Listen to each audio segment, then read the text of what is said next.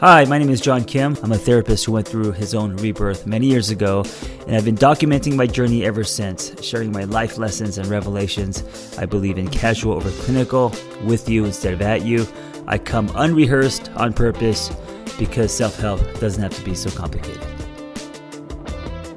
Although in my book, Single on Purpose, I say that you have to uh, find yourself first. I say that because I think that process has to get started. So when you find someone that you want to invest in, that ball's already rolling. You have already laid some kind of track, right? And I think that's really important. But the idea that you can't be with someone until you find yourself is not true. That is a misconception. And I think we all uh, we all say it, you know, we all cheerlead the message that you can't be with someone else until you find yourself first. And then when you find yourself, then you start to love someone else. And I'll tell you why it's not true because we actually find ourselves through other people. Um, we can start the process. And I talk a lot about this in the book and, and, and what I did um, during my four years of being single post divorce I started the process, meaning I, you know, I got involved in my own, uh, creating my own program, discovering who I am. So that process has to get started first because when you date someone, a lot of that it goes out the window. Like it doesn't become a priority anymore, you know. And this is why when we're single, we get very busy building our shit and working on our bodies and you know going to therapy and reading books and all that now, if you are in a relationship, usually it's, it slowly goes out the window. Usually it fades. And I get it. You know, we get busy.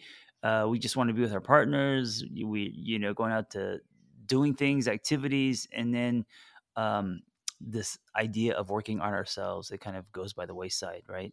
And so, yes, you do have to find yourself first in the sense that you got to start the process of your own self discovery you got to start the process. So so you have momentum. So you're already moving toward you. And so then when you meet someone and if you and if there's two people doing this uh, then you're setting yourself up for success right? Now let's go back to the misconception because this is what this episode's about.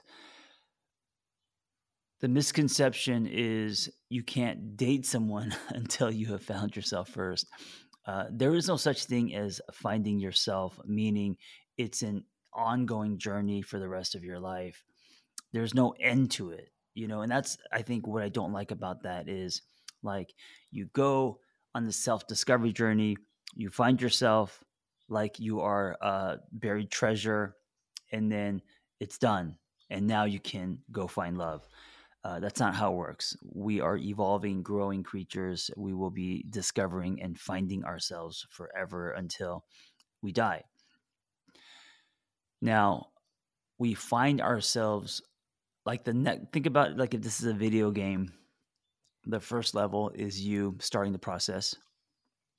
The next level would be um, you finding yourself through other people because what happens is in the relationship in any relationship as long as that relationship is healthy and this is why it's so important that you're that you pick a partner where the dynamic is healthy and not tracing old unhealthy patterns um, as long as that relationship is is healthy it's not toxic it's not abusive um, the relationship becomes a mirror and when you're in your 20s, this may not sound valuable to you. When you're in your 20s, maybe all you want is uh, amazing sex and the dopamine shot into your brain um, because of the approval and validation you're getting from someone else. And in your 20s, maybe you just want to lose yourself in someone else because that feels good. And of course, that's okay. Uh, I, I kind of believe that that's what our 20s are about, you know, to experience some of that. So when we get to our 30s, um, we know what we don't want, right? We can compare what we had to what we want, and that difference is proof of our uh, evolution and growth. So, I think tw- our 20s, you know, are are it's okay to be like that in our 20s. Uh, and I say this because I think a lot of times we look back and we're very hard on ourselves. uh, because we made wrong choices or because we were, you know, um, just doing dumb shit. Our 20s are all about doing dumb shit and exploring. But when we get to uh, our 30s and even even more, maybe 40s, uh, we start to move the chips of our relationship, right? Like if you're sitting at a table, you're starting to bet on different things, and you now place value on the relationship being a mirror, meaning the relationship is going to be how you find yourself, how you grow. The relationship is going to be a catalyst to your evolution. The reason why we grow grow through other people, and, and by the way, it's interesting because uh, I, I, believe that um, the universe or God or, or whoever created humans, um, we we we uh, uh, they used love as the anchor. they used love as, the dangling carrot because I think if if it wasn't love, I don't think we would look into the mirror or look at ourselves because who wants to do that? You know, who wants to take ownership? Who wants to look at their shortcomings and work on things? That's it's it's hard work, right? So the relationship causes us to um, hold up the mirror assuming the relationship is healthy. If the relationship is not healthy, it's going to hold up other things like middle fingers and and uh, um, character assassination and all sorts of uh, you know crazy. But uh, if the relationship is healthy, it holds up a mirror. It gets both people in the relationship to examine themselves through the conflict of the relationship.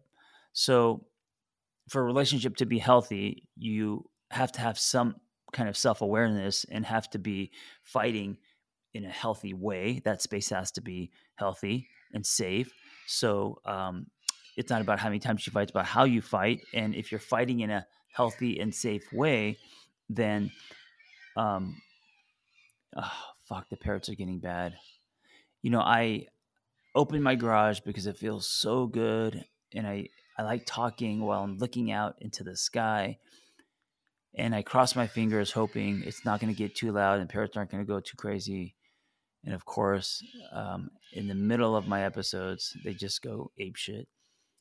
Now I can close my garage, and I guess I should. Um, but then it's like my experience is not good because I'm staring at a white wall, and uh, not to be selfish, but what happens is then the the what comes out of me is bad you know like then it affects you because i'm not hitting um, a, a, certain kind of flow state. I'm not being creative. I'm not making sense. I'm staring at a white wall and uh, the sound might be might be better. But i uh my uh what i'm saying may not. And so i don't want to risk that. So i open the garage get myself into a state where i'm just like my honest self having coffee with you. You're sitting right next to me. Um, but in exchange, uh, we are not at Starbucks. We are uh, in the Amazon because there are there are uh, toucans and parrots and all sorts of wild uh, wildlife here. You know what? Just pretend like that's where I'm doing my podcast from. Maybe for this episode that um, I'm in the uh, I'm in Costa Rica and there's monkeys and there are parrots and there's all sorts of wild animals in the background. So maybe um, we can label that as exotic instead of annoying. If your relationship is healthy, it causes you to hold up a mirror, assuming that you want to work on this relationship. And the way that you look at the mirror is you examine how you are, how you think. Uh, you take, you kind of pull yourself out of self and you review not take things personally but you you study yourself you know you study how you work. You also study your partner and understand your partner and his or her story and how they work right? And so there's a lot of like studying happening. And you can't be studying if you're just angry and resentful right? So um, there has to be compassion. There has to be understanding. There has to be uh, resentment that is resolved and this only happens if the fighting is actually not fighting. So if you're fighting without fighting, meaning if the space is safe and people are communicating and being vulnerable and not pointing fingers and especially taking ownership. And it's through this process of taking ownership that uh, that we grow because it's not just looking into the mirror and saying, "Oh, I realize I do this wrong," or "I realize that uh, here here's a shortcoming here," or "I'm you know fast to anger," or "I'm whatever." Uh, it's not just studying it. That's that's half. The other half is then what are you going to do about it?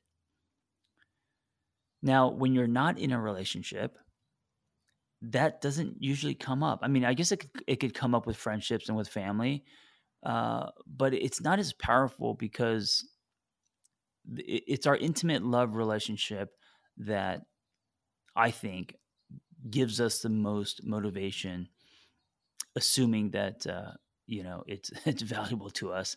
But it gives us the most motivation. It has the most leverage when it comes to okay, let me look at myself because I don't want to lose you or this, and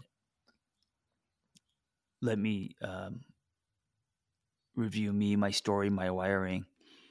And then through this journey, this is how we, we revolve, and this is how we find ourselves. Because finding ourselves isn't just about what you like or your non-negotiables you know i mean of course all of that is part of self-discovery who you are today what you want to build you know all, all, of that sure but finding yourself is also about um, who you were and why you are the way you are now because of where you've been or because of what you've been through you know um, our our attachments to things our um, connecting dots of our story because how we were raised. And that's why we are anxious or avoidant or whatever, right? So, um, finding yourself is self discovery and understanding not only you, but also your partner. And with all of that information, both of you taking ownership from that learning. And by ownership, I mean taking action, breaking patterns, um, whatever that prescription is, right? It may be uh, practicing self compassion, it may be working on addictions or whatever.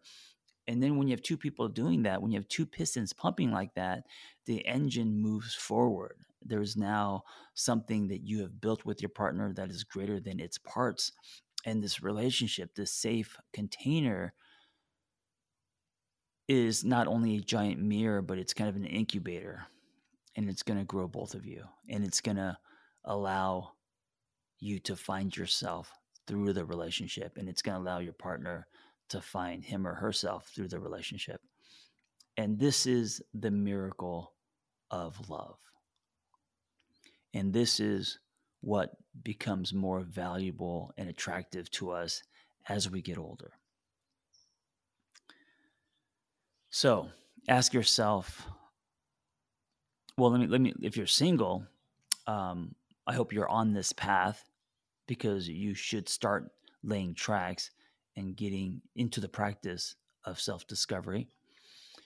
If you're in a relationship, know that the conflict in the relationship is there for a reason. And if you're running away from it, you're going to get nothing out of it, and you're not going to build anything greater greater than than you. Um, if you're running toward it, meaning taking the conflict, using it as a mirror to look itself, then uh, you are building something bigger than you. So that is your responsibility in the relationship, and that is also how you find yourself through someone else. Thank you for listening. Hey, if you have a passion for helping others and you want to create a more meaningful career or add to your current skill set, it's time to become a life coach with Lumia. When I became a life coach many years ago, there wasn't anything like this. So I developed this program alongside with Noel Cordeau, Lumia Coach Training. And it's amazing. It's 100% live and online, meaningful, evidence based education, real people, real community, ICF accredited to, with 20 diverse instructors and a thriving alumni community. Go to theangrytherapist.com and click on Become a Coach and explore Lumia Coach Training. I'll see you in class.